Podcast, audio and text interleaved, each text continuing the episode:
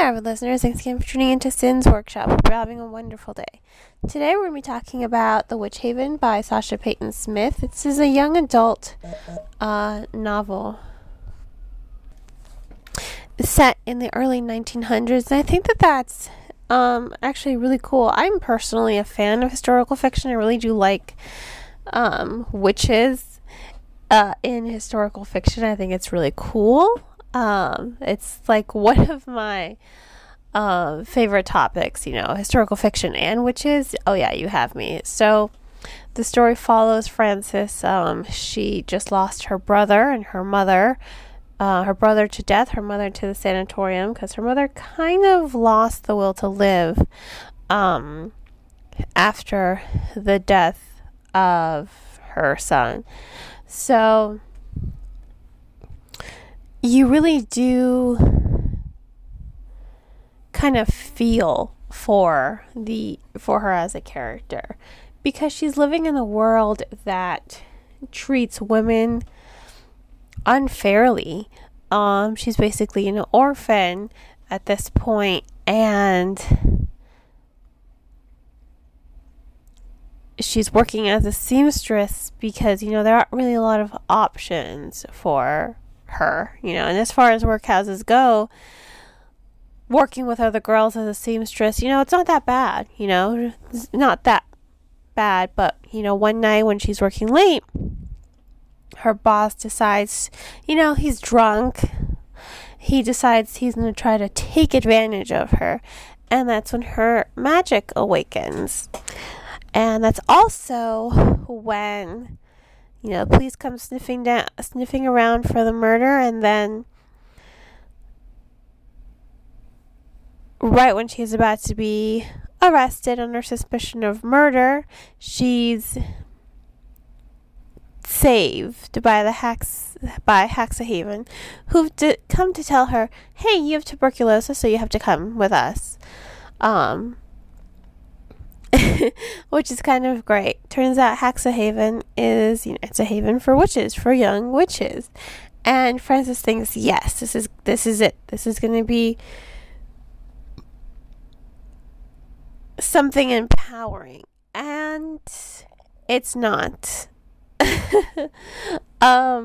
She quickly learns that the school is all about just teaching women how to use their power in small ways. There's actually a really good quote in the story from Lena. And Lena is, I'm going to talk a little bit more about Lena and the characters in a second, but here's a good quote.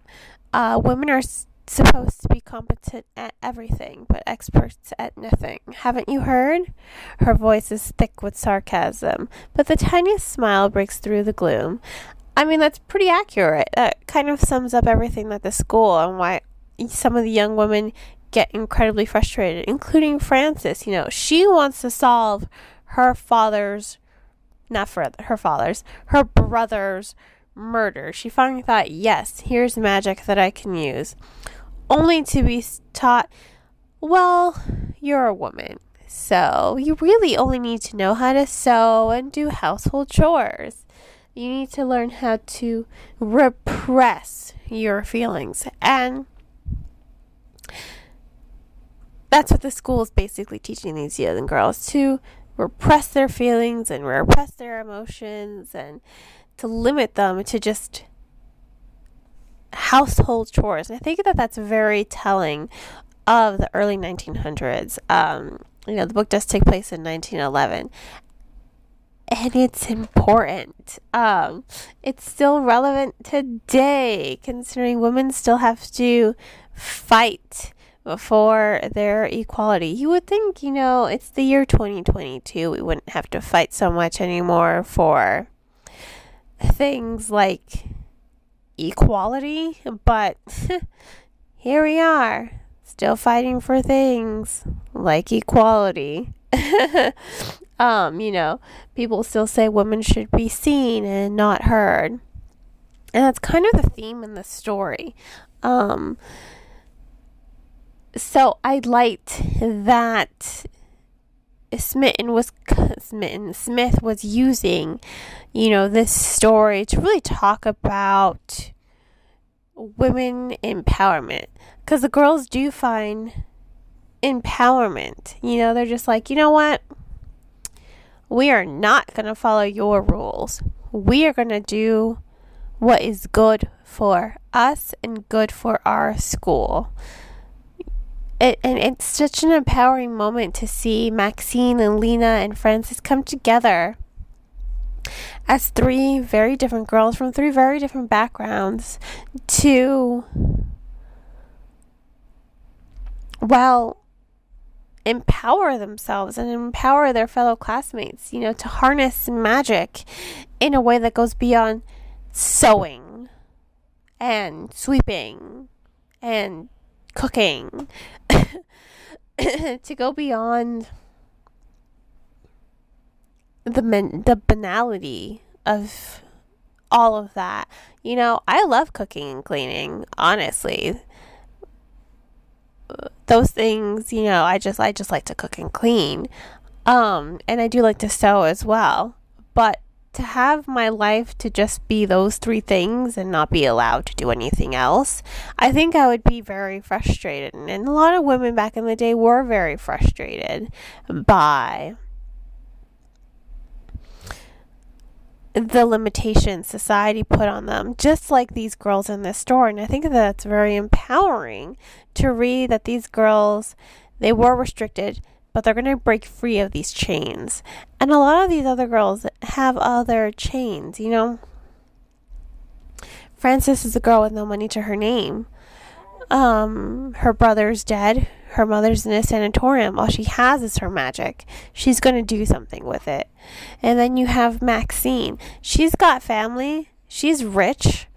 That doesn't mean she's any less trapped, She is part of the LGBTQ community. And being at the school at times does allow her to be free and to live her truth. But honestly, if she were to leave the school, she would have to go back to what her family wants. And being a family of power, a family that's rich, that means she's going to have to marry someone else, a man who's rich. There is that illusion there that if she leaves, because she has said, she's like, I have no home but this school, because the school is the only place that really allows her to be somewhat free of the chains that money and power that have her shackled. Those are chains that are going to try to keep her in the closet. And she's like, I don't want to be in the closet. I want to just live my life. And Maxine's really great. She's a very strong, formidable character who is about living her truth and being true to herself. And then you have Lena.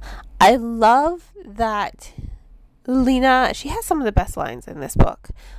She said that earlier line, women are supposed to be competent in everything, but experts at nothing, which again is a very telling line that pretty much sums up the whole story. But she has this other line, she's a Native American character. And as someone who is, part Native American, I'm 1/8 on my grandfather's side. I'm very proud of my 1/8, I tell everyone, my 1/8. I'm very proud of it. And I love seeing Native American. I think we're seeing a lot more literature featuring Native American culture by Native American authors. But I don't know if Smith is Native American or not. I don't care, because I think she does a wonderful job of giving Lena some of the strongest lines in the story. And this one, she's been taken away from her tribe. She's been taken away. She's been put into a missionary. And then when her power awoke, because she wouldn't let you know, the missionaries brainwash her and erase her culture and her language, she was sent to Haxahaven. And, you know,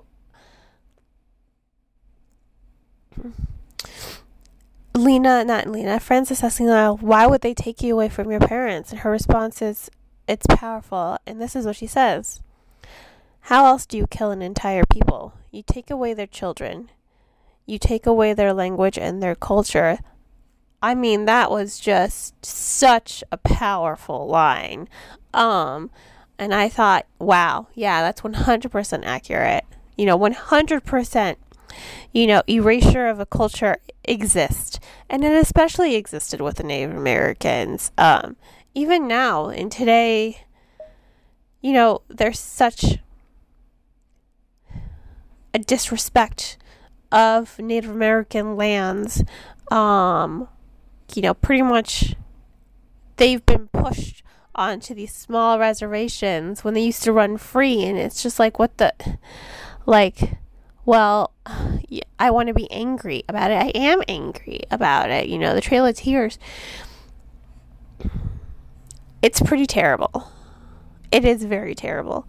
And I think that that's probably another reason why I love this book so much, because there was such strong, powerful language. You know, the two lines that I said, Lena especially, I think there was really good characterization for all the characters, because you get to know them, you get to feel for them, you get to empathize with them. Frances, you can feel her grief and rage and frustration bleed off the pages, and you want to yell at her, like, yes, you want to cheer her on, not yell at her. You want to cheer her on as she rebels against society, as she uses her power to face off against men who are just like, oh, you're just a girl. Like, oh, I'll show you what a girl can do, you know? And then you have Maxine, who's part of the LGBTQ community, and she's also about empowering other women. I think it's incredible. I think it's very telling. I absolutely 100% loved this story. I can't stress that enough. I thought it was great. It was great. So I do have to give the Witch Haven 4 out of 5 stars. You know, it does have romance in it. I don't want to spoil that, because the romance is kind of key for some of the plot twists in the story. And I think it's like, what? You kind of know it. There's something unsettling about it. And you're just like, what's going to go wrong? So I think it's just really well done. Honestly, I thought it was a very well done story. I found it to be really interesting. Again, I love a good historical setting, especially one with witches. I mean, I loved it 100%. So 4 out of 5 stars. If you want to purchase the book, please remember to purchase the book from your local bookstore or online book retailer. All I ask is that you support bookstores versus buying the book off of Amazon. I'll include 2 links in the description, one for barnesandnoble.com so you can purchase from them, or bookshop.org. Bookshop.org, it'll give you a list of independently owned bookstores near you.